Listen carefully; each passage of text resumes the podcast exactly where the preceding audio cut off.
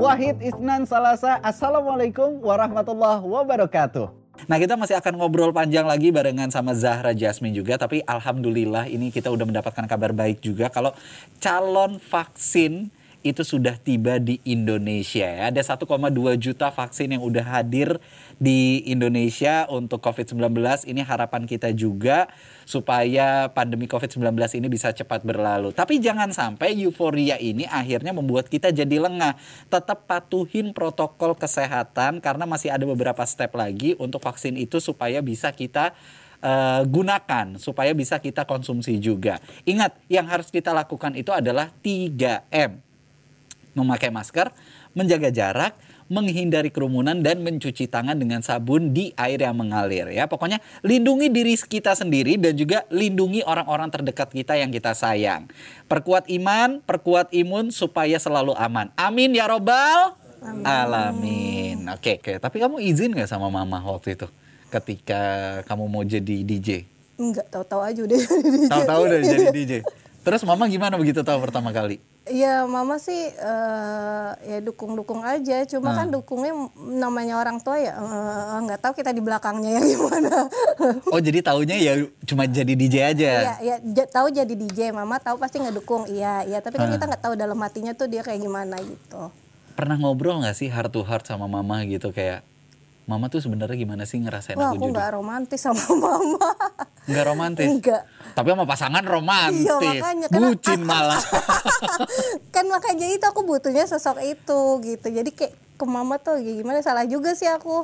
Gitu. Oke. Okay. Nah, tapi akhirnya setelah kamu sadar, kamu sampai ada di titik yang ya dua tahun ke belakang ini gitu ya, bisa hmm. dikatakan kamu sekarang sudah hijrah gitu hmm. sampai saat ini. Kamu melihat sosok mama kamu yang berjuang dari dulu sebagai tulang punggung keluarga, terus juga ia membantu semua anak-anaknya apa yang kamu lakukan sekarang itu kamu merasa nggak kalau udah bisa membalas kebaikan ibu kamu? Belum jauh dari belum belum belum banget belum banget sampai sekarang jadi belum belum merasakan itu sama belum, sekali. Belum kayak aduh kapan ya gitu. Insya Allah lah suatu saat lagi amin dong tolong amin. amin. Apa sih yang terdekat yang pengen kamu lakuin untuk orang tua kamu?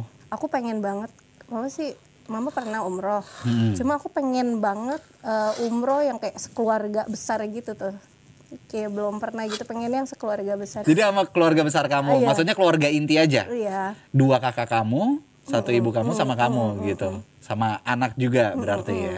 Sekarang anak dua umur berapa? Sepuluh. Oh udah umur 10 tahun, oke. Okay. Zahra boleh nggak di-sharing pengalaman saat menjadi DJ itu apa sih yang uh, Zahra rasain berubah dalam diri Zahra gitu? Kayak misalkan ya tadi finansial udah jelas banget itu berubah kan. Cuman dari kepribadian Zahra tuh apa yang berubah? Uh, percaya diri agak meningkat terus lebih ber lebih berani aja gitu. Kayak, walaupun gak oleng? Nggak walaupun gak oleng.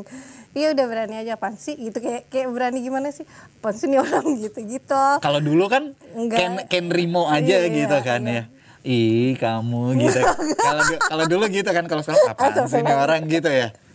Oke okay. iya. jadi lebih pedenya itu yang keluar. Mm -mm. Karena kamu udah terbiasa uh, hadir di depan banyak orang mm -mm. atau karena apa nih? Karena efek buruk yang dulu dilakukan suka minumnya itu atau apa? Dua-duanya kali kayak kayaknya pas jadi DJ ada euforianya aja.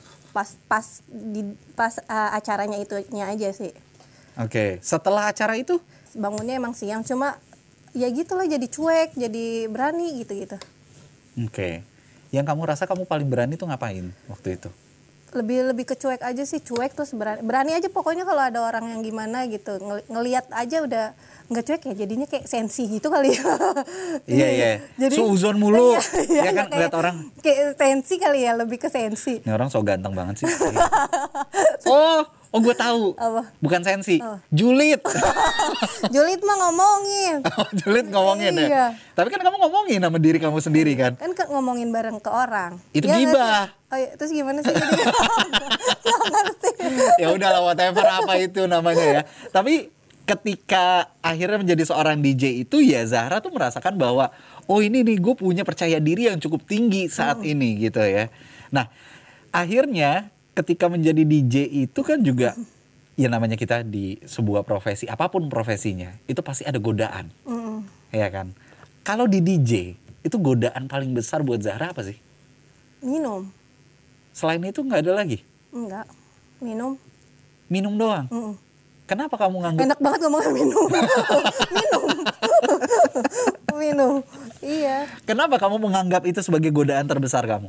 Iya karena jadi suka aja aku kedua waktu saat itu ya jadi suka minum. Hmm. Eh, kayak kayak tahu rasanya terus tahu tapi jangan kebablasan ya kalau kebablasan kan nggak enak ya Hmm. bukan nyaranin minum bukan maksudnya Jangan, eh, haram. jangan nggak nggak ini dulu dulu Setetes jangan, aja haram. iya jangan ditiru Mm-mm. Eh, eh, itu dulu ngerasainnya gitu sih Oke, nah ketika menjadi seorang DJ ini beratnya juga ya. Wanita menjadi DJ, ini kan dapat label. Mm-mm, mm-mm. ya kan dari orang-orang. Label bahwa ih kok jadi ce- eh, cewek kok jadi DJ ini berarti cewek nggak bener gitu-gitu kan. Eh, stigma di masyarakat seperti itu. Kamu ngalamin itu nggak? Hmm, nggak tahu ya kalau di depan aku sih kayak enggak gitu. Hmm. orang cuma mungkin lebih kayak apa sih kalau kita lagi nge DJ kayak ada orang eh, apanya atau siapanya pokoknya orang-orang yang eh, cukup dikenal atau apa gitu ya lebih tersohor atau gimana kayak itu Zara bisa nggak sih? gitu bisa nggak sih? gitu. Ngerti nggak oh iya iya paham paham paham paham. oke oke oke. Bisa nggak sih? gitu. Itu kayak mandang mandangnya paling kayak gitu sih. Zara bisa nggak sih? Kadang ada yang nanya langsung gitu. Nah terus kamu menanggapi orang-orang yang seperti itu tuh gimana? Ya karena enggak ya cuekin aja. Ya, karena kan itu atau enggak ditolak aja tolak baik-baik aja Iya kan itu kehidupan yang yang kamu jalanin, kamu tekunin gitu kan. Dan kamu akan bertemu terus. Ya, apalagi di setiap event, setiap malam ketemu sama orang-orang yang seperti itu nggak jenuh. karena kan aku kan nggak di satu tempat aja ya kayak udah berpindah-pindah Pindah-pindah. tempat. Ah, jadi nggak Hah. pikiran aku ya udah nanti juga lupa lagi orangnya udah gitu aja tapi selalu pasti ada yang begitu sih Oke. Terus pada saat kamu menjadi seorang DJ, kehidupan religinya tuh gimana? Apakah kamu benar-benar lost ibadahnya? los los langsung ngomong itu los Lost doll banget udah. los parah los Sama sekali nggak nggak inget apa pun gitu untuk Enggak, makanya tuh kalau tiap malam tiap apa gitu kalau udah udah hiruk pikuknya tuh udah nggak ada kayak gelisah, gundah gitu deh. Hmm. Semuanya nggak tenang. Oke. Terus kapan sih sebenarnya eh, waktunya Zahra akhirnya memutuskan untuk udah deh gue kayaknya udah capek deh sama ini semua nih sama kehidupan gue yang kayak begini nih. Udahlah, gue udah udah harus move on nih, gue harus hijrah nih. Ngerasain itu sih kayaknya sering kayak udah capek, udah ini segala macem. Cuma kalau hij- hijrahnya sendiri gitu datangnya juga tiba-tiba sih. Hmm. Kayak yang langsung aja aku pakai kerudung besokannya nggak dilepas lagi gitu. Sampai sekarang. Sampai sekarang, alhamdulillah. Oh jadi itu tiba-tiba banget tiba-tiba momentumnya. iya tiba-tiba. Jadi malam takbiran dua tahun yang lalu kalau nggak salah Hah. aku pakai kerudung. Waktu itu aku lagi sering-sering dengerin ceramah. Hah. sama dulu lagi eh, Sabian itu kan lagi naik banget ya. Aku Oh iya sering- Nisa Sabian. Nah, Nah, aku sering dengerin lagunya gitu. Terus akhirnya dari situ pas Eh malam tapi kamu mirip loh. Sama siapa? Backing vokalnya. jahat jahat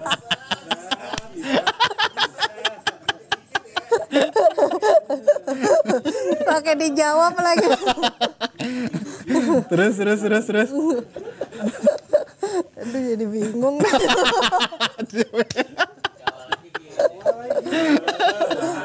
Sampai mana tadi? Sampai mana akhirnya? Risa Sabian Ah, iya Nisa Sabian lagi naik. Ah, terus? nah dari situ aku pakai nih malam takbiran sampai ke sini nggak buka lagi pakai kerudung pas pergi ke mall gitu Karena apa? Karena mencontoh Nisa Sabian, suka sama sosoknya Nisa Sabian. dengar ceramah juga terus Ah. kayak ke bawah aja suasananya tuh kan waktu itu lagi libur juga libur, libur nggak ngambil syuting nggak ngambil DJ jadi Hmm. libur jadi sering dengerin ceramah tuh terus menerus nyanyian segala macem jadi ke bawah aja suasananya? Nah, di part mana ceramah yang bikin kamu tersentuh banget?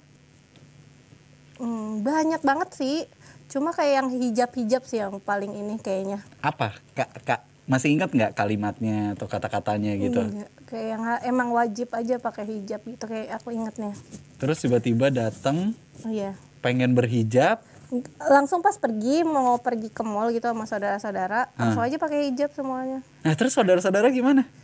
Iya kayak yang oh mungkin lagi suasana takbiran besok lebaran Ah, iya sampai berapa minggu juga masih begitu kali orang lihat oh masih luas, suasana, Suasana lebaran. gitu. Heeh. tapi kok nggak dibuka-buka?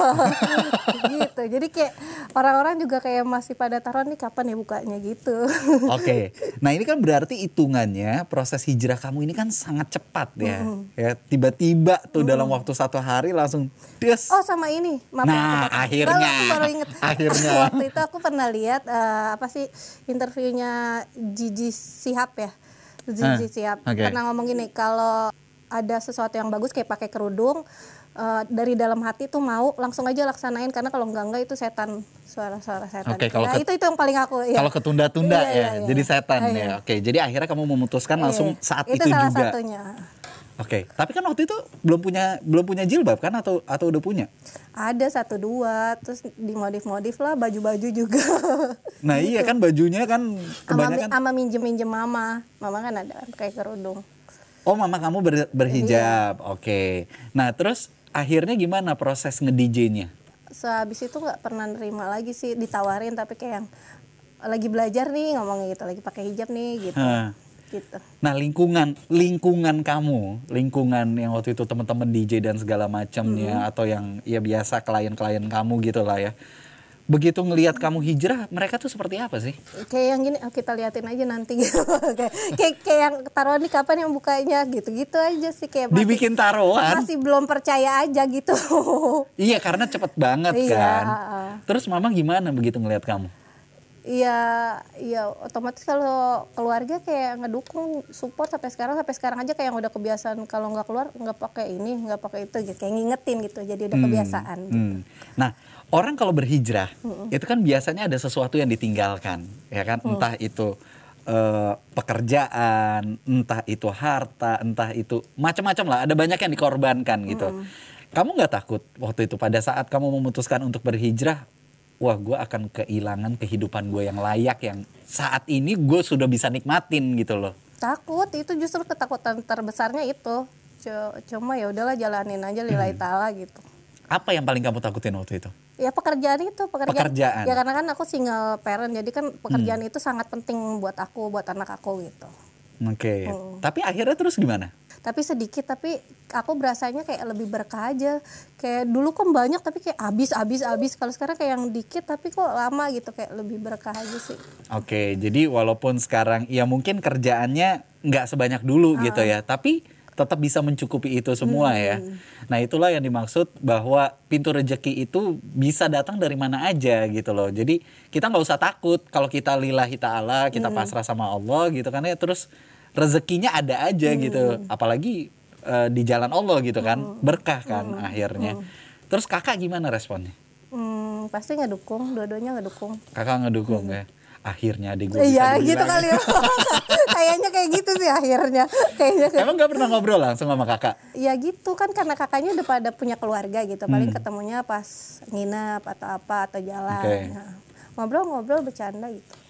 Jadi kalau kita pengen recap lagi nih urusan masalah hijrah ini. Sebenarnya tantangan terberatnya ketika hijrah itu apa sih? Eh, itu tadi pekerjaan sama lingkungan Lingkungan. Mm-mm.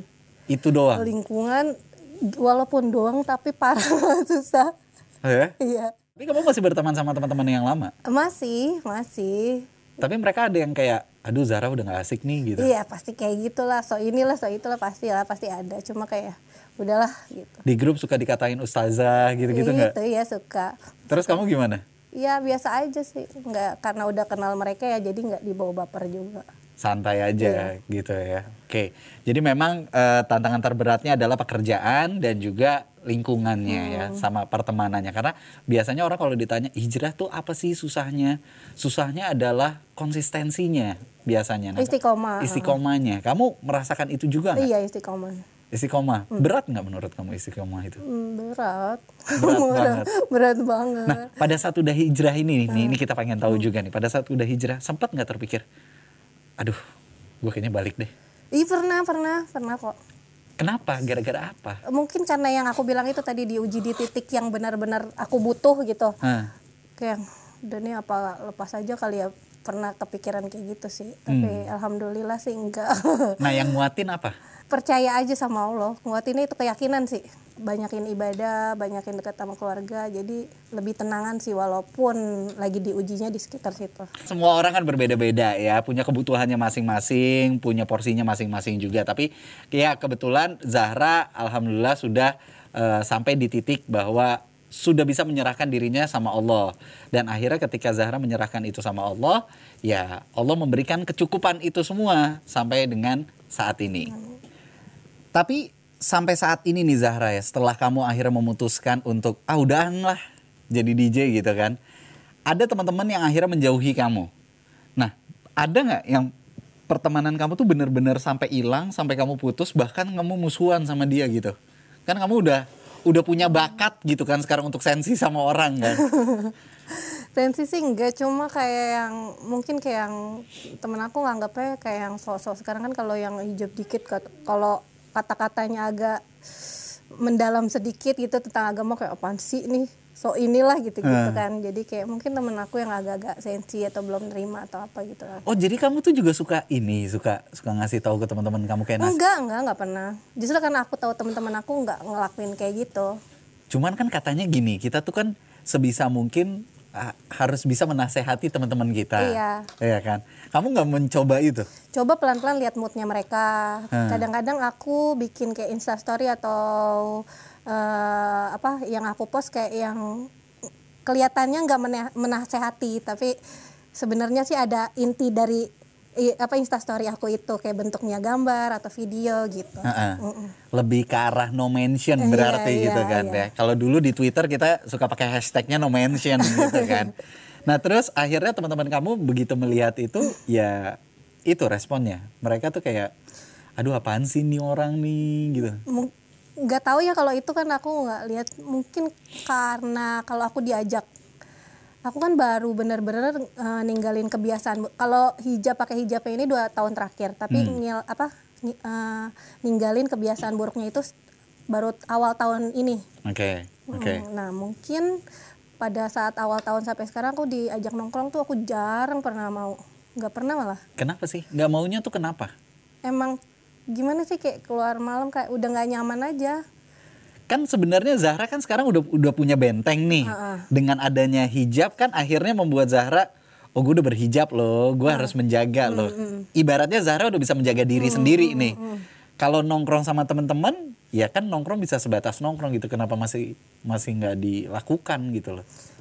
karena aku tahu gimana ya ngomongnya maksudnya eh, karena aku tahu teman-teman aku karena aku tahu iman aku Ah, jadi oke. aku mendingan eh, enggak dulu deh gitu atau ntar ya next ya atau nanti sih deh siang gitu karena aku tahu karena aku tahu itu Hmm. makanya justru aku menolak gitu Nah, akhirnya setelah Zahra berhijab dan Zahra memutuskan untuk hijrah, kan kita biasanya mencari sosok guru. Mm-mm. Gimana proses pencarian sosok gurunya seorang Zahra? Hmm, belum sih Sampai sekarang belum? belum. Aku masih cari-cari tahu sendiri. Kadang aku eh, soalnya suka bermain logika juga sih kayak suka mikir sendiri juga. Kok bisa gini? Kadang masukan dari orang aku saring ntar aku lihat sendiri aku yang cari sendiri gitu. Hmm. jadi belum dapet. Oke, jadi masih masih belum dapat yang serak sama Zahra gitu ya. bukan bukan belum serak sih emang akunya belum dapet. Tapi terus masih berusaha mencari terus? Sejauh ini. paling ikut kajian-kajian aja sih Nah, kajian-kajian itu sama teman-teman artis atau sama teman-teman artis kadang sama teman-teman aku juga yang selingkungan yang ada juga kan yang udah berhijrah juga Oke. Nah, ini kita pengen tahu juga nih, bagaimana perbedaan antara lingkungan pertemanan yang tadinya kamu di dunia malam gitu dengan lingkungan pertemanan yang kajian. Apakah ada perbedaan yang signifikan nggak tuh antara? Jauh sih kalau perbedaannya ya Hmm. cuma mungkin dapat ketenangan kesiraman kayak ke hatinya tuh lebih nyaman sih yang pas hijrah ini Oke. Heeh. Merekanya lebih care sama kamu iya atau gimana? iya iya jadi kita kelihatan kan mana orang yang benar-benar peduli Hmm. mana orang yang butuh pas senangnya aja gitu Nah, kita nih kalau ngelihat di sosial media pertemanan antara teman-teman yang suka kajian ini kan mereka tuh kayaknya solid banget gitu kan ya. Sepeduli itu, apakah emang itu yang dilakukan juga di luar sosial media seperti itu juga? sebenarnya keber ke- eh, teman kajian aku nggak begitu banyak Hmm. cuma eh, yang aku yang dapat pelajaran dari mereka mereka tuh walaupun nggak kita ketemu nggak kajian tapi masih saling mengingatkan gitu jadi kalau aku post apa atau sesuatu yang nggak bagus atau nggak baik dilihat ntar mereka kasih tahu dan Oh aku- mereka negur iya, gitu. negurnya juga baik dan aku juga terima kok Ah, Oke oke, jadi kamu tuh terus dikontrol, terus di maintain lah ibaratnya sama mereka itu. Emang kalau lagi hijrah ini sih eh, pernah aku dapat eh, apa sih ceramah dari Ustadz Fatih kemarin. Hmm. Seharusnya sih lagi hijrah gini emang banyak yang ngontrol nggak boleh sendirian. Jadi harus ada yang nemenin, harus ada yang support Iya. nanti. Karena mau momentum iman naik turun naik Iya, turun iya, iya. kan di situ kan. Nah, Parah. kamu merasa nggak sekarang iman kamu masih naik turun terus nih? Iya maka dari itu aku kenapa nolak salah satunya dari itu. Karena kan iman aku Ah. masih itu belum yang kayak bisa nahan diri banget gitu. Oke, jadi makanya alasan kamu bahwa oke lah, gue lebih baik ninggalin ya karena kamu tahu diri Tahu, kamu, iya. batasan diri kamu ya. Oh, gue tuh masih begini, gue tuh masih begini. Jadi lebih baik ya udahlah, enggak dulu gitu ya. Oke, cukup eh, berprinsip hidupnya luar biasa. Kita berikan aplaus dulu dong untuk Zahra.